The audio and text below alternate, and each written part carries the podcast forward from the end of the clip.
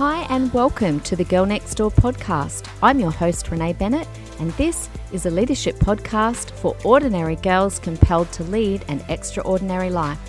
Make sure you come and find me on social media, girlnextdoor.podcast. Hello, happy Wednesday, and welcome to another episode of Girl Next Door podcast, episode 46. Guys, I'm going to get straight into it today because, again, I've got so much I want to cover with you. So, this is kind of like a part two of last week. Um, on deconstruction. But today I want to flip the tables a little bit and talk to those of us that perhaps are struggling with our own faith and our own beliefs in God. So I want to talk to all of you out there today, or perhaps you're a leader and this is just going to be great information for you guys also. So I've got a lot to cover. I've either got to speak fast or split this into two. So let's see how we go. And also, thank you for those that went and rated my podcast. I really appreciate that. If you guys could keep going, that would be amazing. All right, so Last week, I spoke about deconstruction as one of the new religions, an ideology that's being taught in our universities, and really it's being peddled all over social media as one of the latest flavors of the month. And I spoke about how really it is a radical skepticism of authority and are moving towards self as the authority. So I deconstructed or unpacked its dangers and how I believe it will leave our young people with no purpose, no meaning in exchange for a wasteland of nothingness.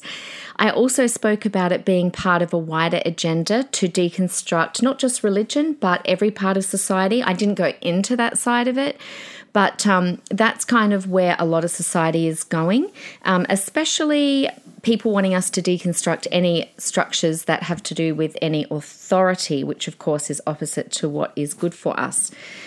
However, I also said that some people deconstruct or pull apart what they believe because they're truly trying to understand what it is that they believe and for a lot of you have believed since childhood because you have genuine questions and truly are seeking to better understand. And we should never be afraid of asking questions. In fact, as you know, almost every week I talk about how this is a really, really good thing. You know, as a mum, I'm not afraid of my kids asking difficult questions about God, about the Bible, about their faith, or about how our faith might apply to our everyday life. I think when they were really little, I probably was a bit afraid of questions they might ask as they got older. Um, at times, I thought, oh my gosh, what if they don't believe the way that I believe? But as they got older and I got older, I decided that questions in our household were welcome, which is part of the reason, by the way, that my kids didn't go to a Christian school. They did at the very beginning, but after that, we took them out and put them into secular schools. And this is part of it. Um, you know, we might wrestle with our questions about God, about faith, about Christianity, but let me tell you, we're probably going to wrestle just as much with the answers. But I would rather that than you guys suppress your questions and later walk away altogether. So I think it's important that we have the difficult conversations. Now, I think a huge part of why young people walk away from their faith is because we have not been brave enough to face their questions and then together wrestle with the answers. We do this at Academy almost weekly. In fact, every week we do. In the morning, we have a session called Theo Thursday, Theology Thursday. And um, we wrestle with questions together. This week, we looked at this very question why did we think that young people are walking away from the church? Now, there are things that are unsettling about the Bible, about Christianity, about God. But let me just remind you that humanity has been disbelieving in God since the beginning. It's not new. So it's not something we have to be afraid of. But today, I want to look at why people, including perhaps yourself or someone you know or someone you've looked up to that you can see, um, is now thinking about walking away from their faith. As leaders, I think it's good for us to have this discussion because there might be young people in our care who start to question their faith. And so, this is good for us to think about, even if we ourselves personally don't question it. So, I want to wrestle with the question what if I struggle to believe in God anymore? What if my faith doesn't seem to have an answer to something that I'm seeing happening in society? So I want to help you move toward back toward or toward God by looking at these hard questions. So we're going to look at three reasons why people might want to walk away from their faith or from Christianity, okay? So you're going to walk away today with three good reasons that I'm going to really unpack thoroughly. So the first one is this that we might find ourselves as an adult with a childhood version of God. Okay, that's the number one reason why people might walk away from their faith is we become an adult and we realize we have a childhood version of God. So when we become an adult, a childhood version of God is really not enough to sustain our faith. So when the God of our childhood no longer makes sense to the God of our adulthood, it's okay to ask questions and it's okay to want answers. It's kind of like being an adult and still having a childhood version of Father Christmas. Like, we would think that's ridiculous. Imagine if you still believed all the things you used to believe about Father Christmas now that you're in your 20s or your 30s. Like, you know, we for fun still put out the carrot and the milk for the reindeers. I mean, seriously, if you're in your 20s or 30s and you still think that Father Christmas is going to come down the Australian chimney and um, and the reindeers are going to eat that, then that would be uh, that would be really concerning. So you know, our our understanding of things like Santa or the Tooth Fairy evolves and matures, but somehow we leave our theology behind, and that remains infantile. So, remember in the last podcast, I talked about how we have to grow up in our faith like we do in every aspect of our lives, and that came from 1 Peter, um, where it talks about growing up in our salvation. We have to move beyond a child version of our faith. So, when we're a child, you know, all of us at one time wonder the great question that parents hate answering, by the way where do babies come from? Now, the answer that a parent would give to a five year old will be very different to the answer that you give a 15 year old. It's okay when you're five to say, Well, a baby comes from your mummy's tummy. And when the kid walks away thinking, Cool, that's enough, we're like, Fuel, we dodged a bullet. But when you're 15, that's not enough anymore. You need more. And it's exactly the same with God, with your faith, with Christianity. Some of you haven't realized that you're still believing a version of God that you had in your childhood, and now you have adult questions about a childhood faith. Perhaps you've had adult questions and they haven't been answered. You've perhaps received faith based answers to your fact based questions.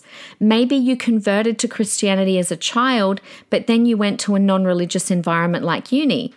And it might have just dawned on you I don't know if I believe this anymore.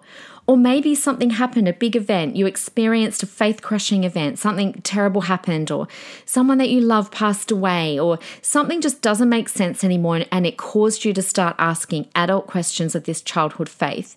And you can't reconcile the God the God of your childhood with your today's reality. And what happens is we can't deny reality, so instead we decide, well, I can't believe God instead. The problem is even more complex when the childhood version that we're often told about God is wrong. And that's what I want to look at. That the version you were told or came to believe somehow when you were a child never actually existed anyway. And a lot of the ones we grew up with, we shouldn't believe that that version of God exists. And that's the God that we're that we're thinking of walking away from but it doesn't mean that there isn't a God who does exist. So I want to look at a few of these versions of God. I want to quickly go through five of them. And these, by the way, are from Andy Stanley, who does a really good series on this, and you can look it up and listen to it for more. But the first is some of us had this version of God, which he calls the bodyguard God. The bodyguard God. This is the idea that, you know, God will take care of me and he won't let bad things happen. But then bad things happen, and suddenly your faith is undermined. You know, a lot of really bright people and people who really loved God abandon their faith because of personal pain and suffering or pain and suffering in the world. But this is a leftover from our childhood. So if you've been disappointed by a God who lets bad things happen, that version of God was wrong to start with. In fact, the Bible says that good and bad happens to all of us alike.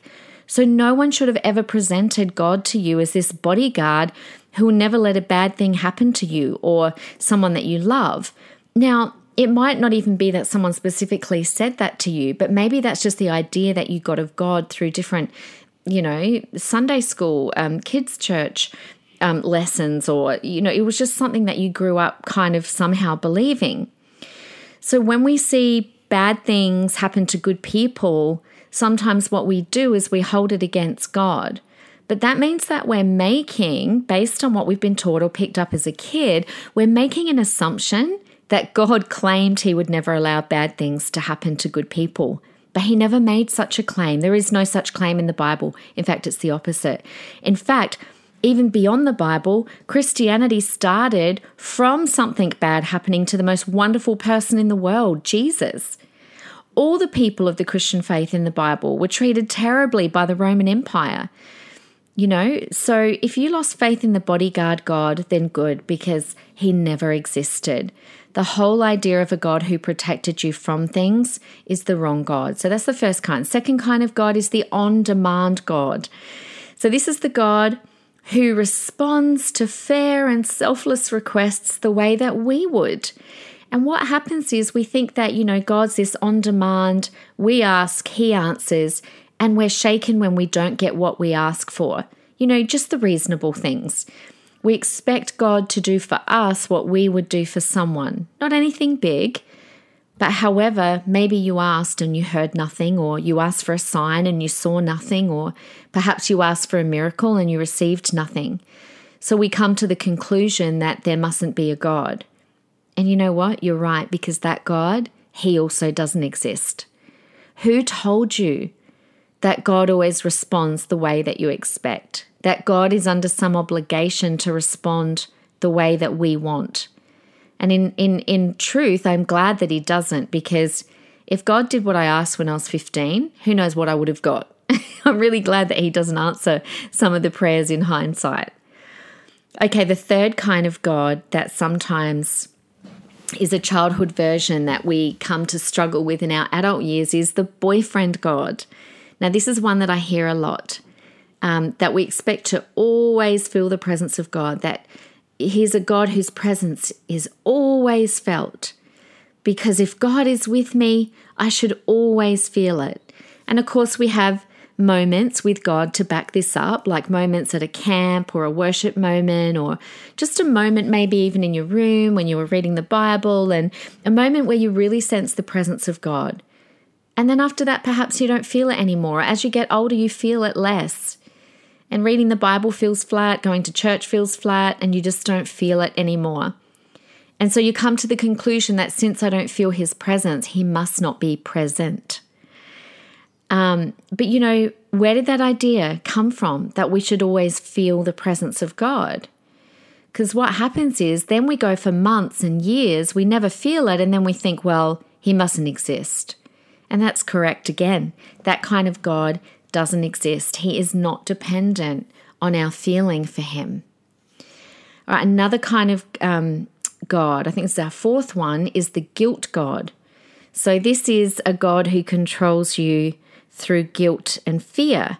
And maybe that's what you felt as a child, and now as an adult, this doesn't sit well with you anymore. You feel perhaps manipulated, you know, the idea that God will or won't be happy with you if. You know, I was thinking about this and I kind of might be guilty of this. I hate to admit this, but I think there were some times when I told my kids, you know, if you do something wrong and you hide it, that God's going to tell me. And I kind of look back at that as maybe an oops a daisy in my parenting because they might have done stuff that was wrong and God probably didn't tell me. And I was trying to guilt them into good behavior, but I used God and that was wrong. Uh, and I probably was parenting out of fear. Sorry, kids, if any of you listen to this and I did that. You know, we kind of get the guilt like if anything's enjoyable, God mustn't be approving of it. Um, who told you about that, God? If you grew up in a high guilt environment and you got away, well done, because that, again, that is not the real God. And the last one is the anti science God. I think this one's kind of coming more and more to the forefront. So you grew up with the idea that you kind of have to quit thinking and start believing. So you were perhaps told to stop asking questions or shut down if you ever asked questions. Perhaps something that we're taught at school, which is backed by science, contradicts something that we might have been taught to believe from the Bible. So perhaps we've been trying to reconcile things like that you know, like was the world really made in seven literal literal days?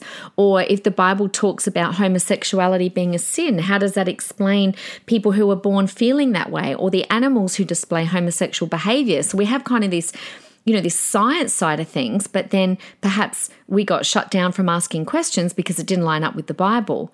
So it's like we were forced to choose between undeniable science or an unreliable religion. And in that case, it takes a lot of courage to kind of keep going towards an unre- what we might consider an unreliable religion when we've got really deny- undeniable science in front of us.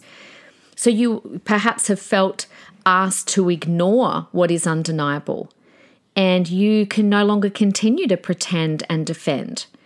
So when religion and science conflict, you have to go with what you can't deny. But you know what? We become a Christian through faith, but we aren't Christians because we just believe things. So, God or science, that's kind of a false alternative.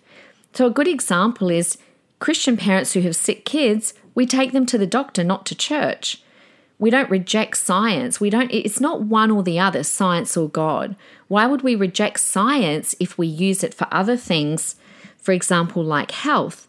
Where did we get the idea that we had to reject science in order to believe in God? And if you've walked away from that God again, then I say that's a good thing because it's not one or the other. We don't serve an anti science God. He is not an anti science God. So, none of these gods, I just went through five of them, none of them exist. Maybe perhaps there was another version of God that you grew up with.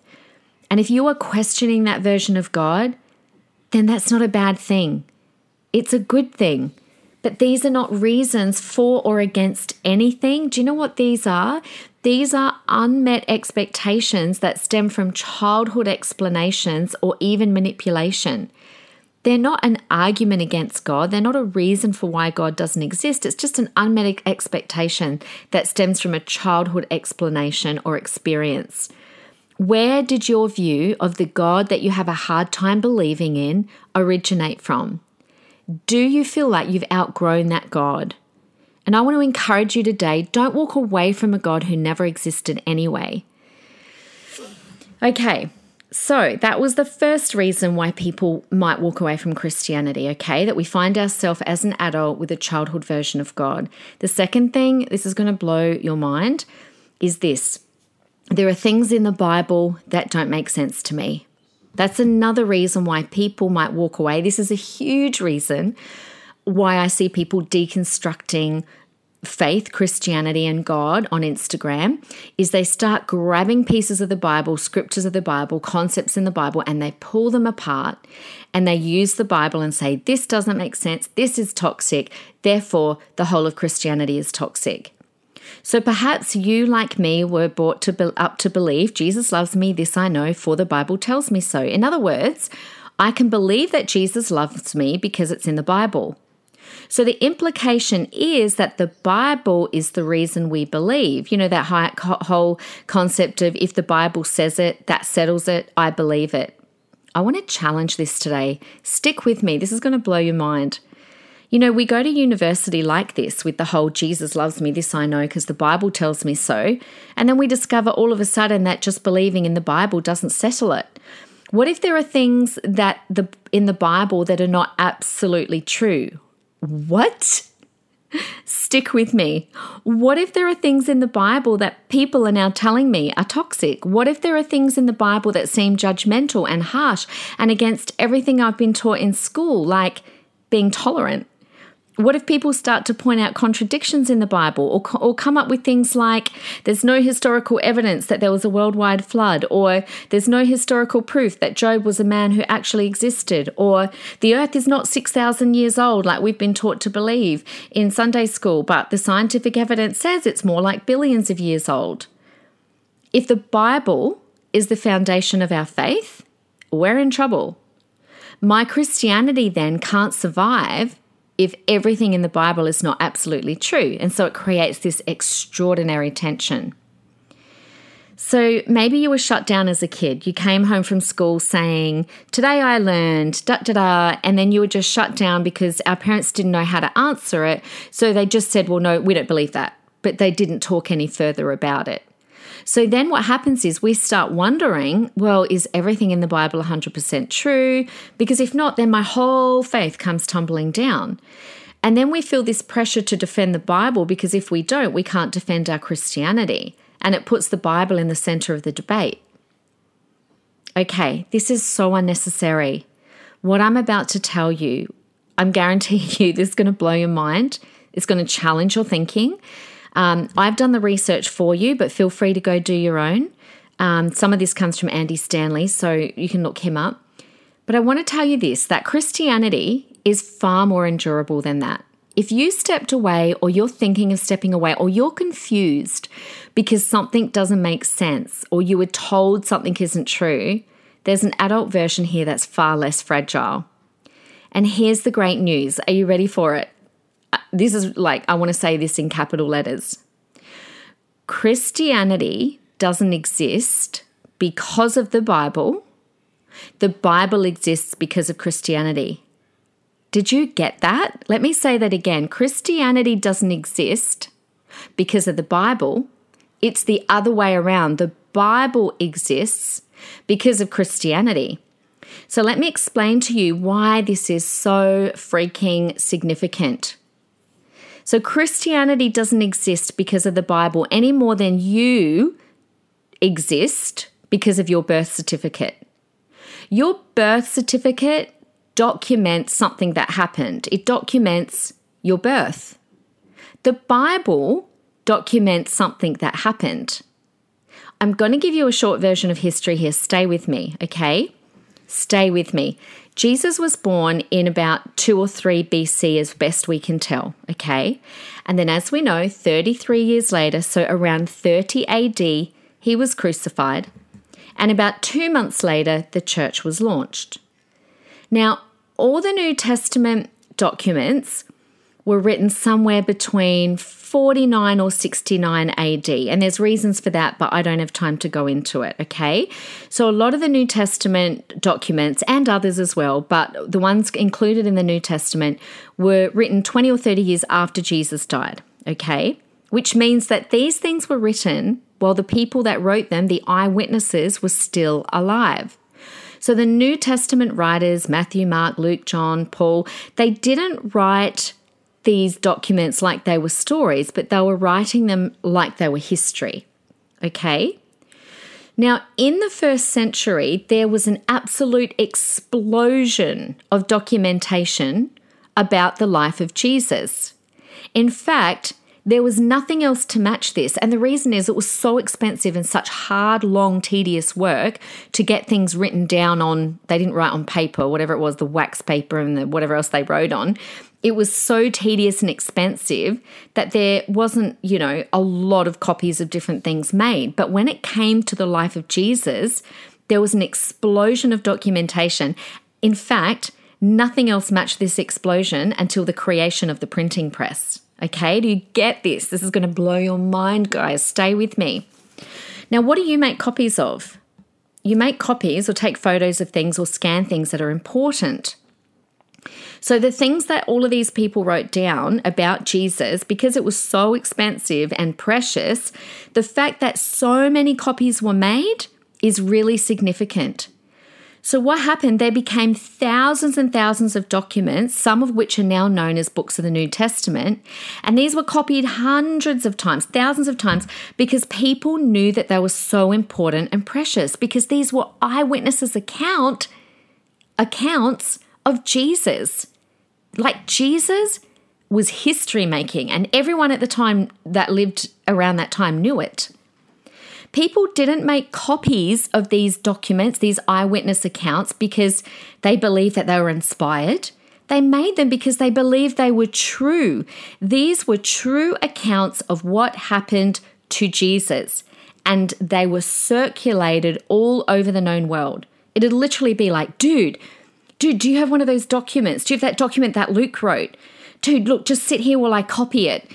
And because it was so precious. Let, let me have a copy. I want to have a written copy of this myself. And you'd sit there and you copy it and then you give the original one back. And that's how it, it, it spread. Now between the resurrection of jesus okay which was 30 ad and then there was a really important emperor constantine between the time of jesus resurrection and by the time that constantine became emperor of rome which happened hundreds of years later, okay, in 324 AD, so just under 300 years later. In that time, Christianity grew and grew and grew. In fact, it exploded. So from 30 AD, when Jesus was resurrected, to 324 AD, when Constantine became emperor of Rome, it literally exploded so much so that even Constantine, who, by the way, let me tell you this Christianity was considered atheism at the time. Everyone thought that that was the wrong God that they were believing. But it became so explosive and so many people became Christians that even Constantine converted to Christianity. Now remember, the Bible as we know it, guys, still didn't exist. What was being circulated were the eyewitness accounts, historical accounts of the life of Jesus. Mind blown. Christianity made its greatest strides during the 280 something years before the Bible even existed. Did you get that? Christianity made its greatest strides before the Bible as we know it existed. Can you see where I'm going with this? Let me be clear. From 30 AD, the death and resurrection of Jesus, to 324 AD, the rule of Constantine, Christianity was spread like wildfire, but it was not because the Bible said. You know, Jewish scriptures weren't combined, which, which became the Old Testament, were not combined with New Testament until 350 AD, after the birth of Christ. The Bible as we know it, the oldest copy that we have, is 350 years or so after the birth of Jesus. Until then, it was just some documents being written, copied, distributed, gathered, and the first time that the word Bible was put on this collection was in 388 AD. Can you see where I'm going? This is super freaking exciting. Before the Old Testament and New Testament were combined and called by the Bible, Christianity was already the state religion of the Roman Empire. Therefore, Christianity does not exist because of the Bible, the Bible exists because of Christianity. So when people want to pull the Bible apart, and tell you that the Bible contradicts itself and tells you that something in the Bible is wrong or untrue or historically incorrect, guess what? My faith doesn't exist because the Bible tells me so. Because Christianity existed before the Bible was put together as a book. First, second, third century Christians believed that Jesus loved them before the Bible told them so. So, if you want to try and pull my faith in God apart by pulling the Bible apart, you can't do it. Imagine if someone from the future came back to have a conversation with John and, and go, hey, hey, John, there's no evidence for a worldwide flood. In fact, people are really skeptical about the idea that the Hebrew people migrated to a promised land. You need to get your facts straight. John? He'd say, I don't know what you're talking about. All I know is I watched my friend die. I saw the empty tomb. I had breakfast on the beach with him. All I know is he died, he rose from the dead, he predicted his own death and resurrection. My faith doesn't hold by the thread of verifying everything in the Old Testament, but I'm not a follower of Jesus because the scripture, but because he rose from the dead.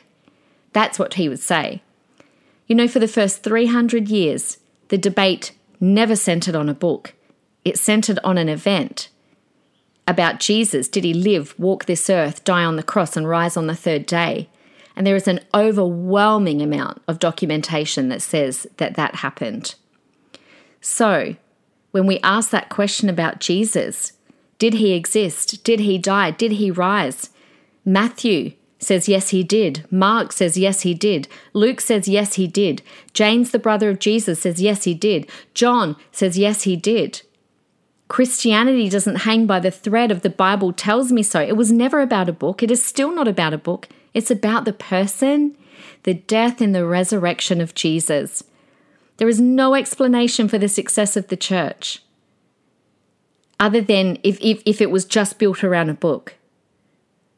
It was the success of the church is based around the fact that Jesus historically walked this earth and the eyewitness accounts of Jesus. Our faith is way bigger than even the Bible. It's way better than that. Even though I love the Bible, we, we all love the Bible, of course. I'm not I'm not minimizing your, the Bible, but nobody ever used to question, by the way, the authority of the Bible for years. You know that's a new thing. It's actually our own fault in a way. We shifted our focus to defending the Bible.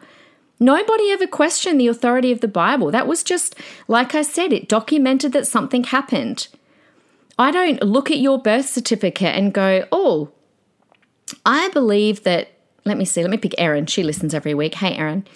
Let, let me let me see. I'm not going to believe that Erin existed until I see her birth certificate. Let me cite her birth certificate. Now let's pull it apart. Now I'm not so sure she existed because there's a few issues I see on the birth certificate. It doesn't work that way. Erin's in front of me. She's real, alive, breathing. Jesus was real, alive, breathing, died on the cross. It's not about a book, it's about a person. So, what happened is we ran into information that made the Bible indefensible. And so now people think they only have to show you a part of it that might be questionable, and that gives them and you the intellectual reason to walk away. Jesus loves me is true. It's the second part that your adult faith needs to bring into question. Jesus loves you, this you know, not because the Bible tells you so, but because John, who watched his friend die and had breakfast with Jesus on the beach a few days later, told you so. Jesus loves you, this you know, because Luke, who thoroughly investigated the events and interviewed eyewitnesses, made sure and to make sure it was so, told me so. Because Paul, who hated Christians and risked his life to tell you so. Because Jesus and all of his original followers were martyred because they believed it was so. And because the early church defied an entire empire because they were convinced it was so. So, the reason that there's a way back to your adult version of your faith, the grown up version of your faith from your childhood, really has little to do with the book and everything to do with the person. That's why I won't get into arguments with people about the Bible. Because you can pick and pull apart the Bible, but my faith isn't resting upon that. My faith rests on the person of Jesus Christ. Those who were closest to the event documented it. Not what they believed. They didn't document what they believed, they documented what they saw. So if you stepped away because the Bible didn't add up, reconsider because the issue isn't the Bible, it really is and always has been Jesus. How exciting is that, guys? I'm blown away myself again. So we've looked at two reasons. Let me just say before I before I finish on that bit, Jesus didn't disrupt a whole empire because of a because of a book but because of a resurrected Savior. He was the resurrected Savior. Deconstructionists can pick apart the Bible until their hearts are content. They can tell me that it's toxic and that's toxic and this is toxic. It really, literally does nothing to move me. And I pray that after this, it does nothing to move you. Because as much as I love the Bible and live my life by it, it's not the source of my faith a person is, and that person is Jesus. He is why Christianity has and always will continue to explode. He loves you, this I know. So that's two reasons why people walk away but don't need to. Firstly, is they have an adult find themselves with an, as an adult with a childhood version of their faith. Secondly, that there are things in the Bible that perhaps don't make sense to them. And the third reason I want to finish with this that they've decided or are thinking about walking away is because they've been hurt by someone in the church. Let me speak into this as we close. The church is made up of humans, And humans, guess what? Oh, rocket science, are imperfect. And when you interact with people, you're going to get hurt. So we need to change the way we think about this. We need to change the way we teach our kids and our young people. We need to change the way we think, uh, teach about this in our churches. That it's not a matter of if you get hurt, but it's actually a matter of when. It's inevitable. We will experience offense or disappointment or hurt of some kind. But if we're properly taught, we know that this is not exclusive to the church. It's just exclusive to the whole of humanity. You're going to get hurt in your family. You're going to get hurt amongst your friends at school. You're going to get hurt perhaps by a peer, a peer at work. Your lecturer at uni might say something that you don't like or that hurts your feelings, your spouse, your kid. Instead, we need to be taught what to do when we experience these things so that when we do, the foundation of our entire faith doesn't crumble. To blame and walk away is actually to not take personal responsibility. Now, I'm not saying that you had any fault in the hurt, but we do have a choice with what to do from there. And guys, I'm I'm saying this from personal experience. Honestly, Cameron and I could have been hurt so many times over the years. There are so many instances that come to mind where different people in the church might have heard us, but you know what? I've experienced it in everywhere that I've been. Like, I remember when we felt led to move on from one particular church community, and you wouldn't believe some of the petty things that were done and said and threatened and whatever else. Now, we could have said, oh, church is toxic, church leadership is toxic, Christianity is toxic, faith is co- toxic. Do better, church, do better, pastors. But you know what? Yes, it was wrong, and yes, we can do better. But we didn't walk away because of that, because at the end of the day, and this is literally how I would think about it at the time when it happened, I knew that these people were humans and that they were dealing with a situation the best that they knew how, and it was imperfectly. And they were hurt that we were leaving, and I totally get that. It didn't mean that I was manipulated to stay either. But what happened is we chose to be the bigger people and we kept um, moving back toward them and moving toward them and moving toward them. And now we're in great relationship with all of these people.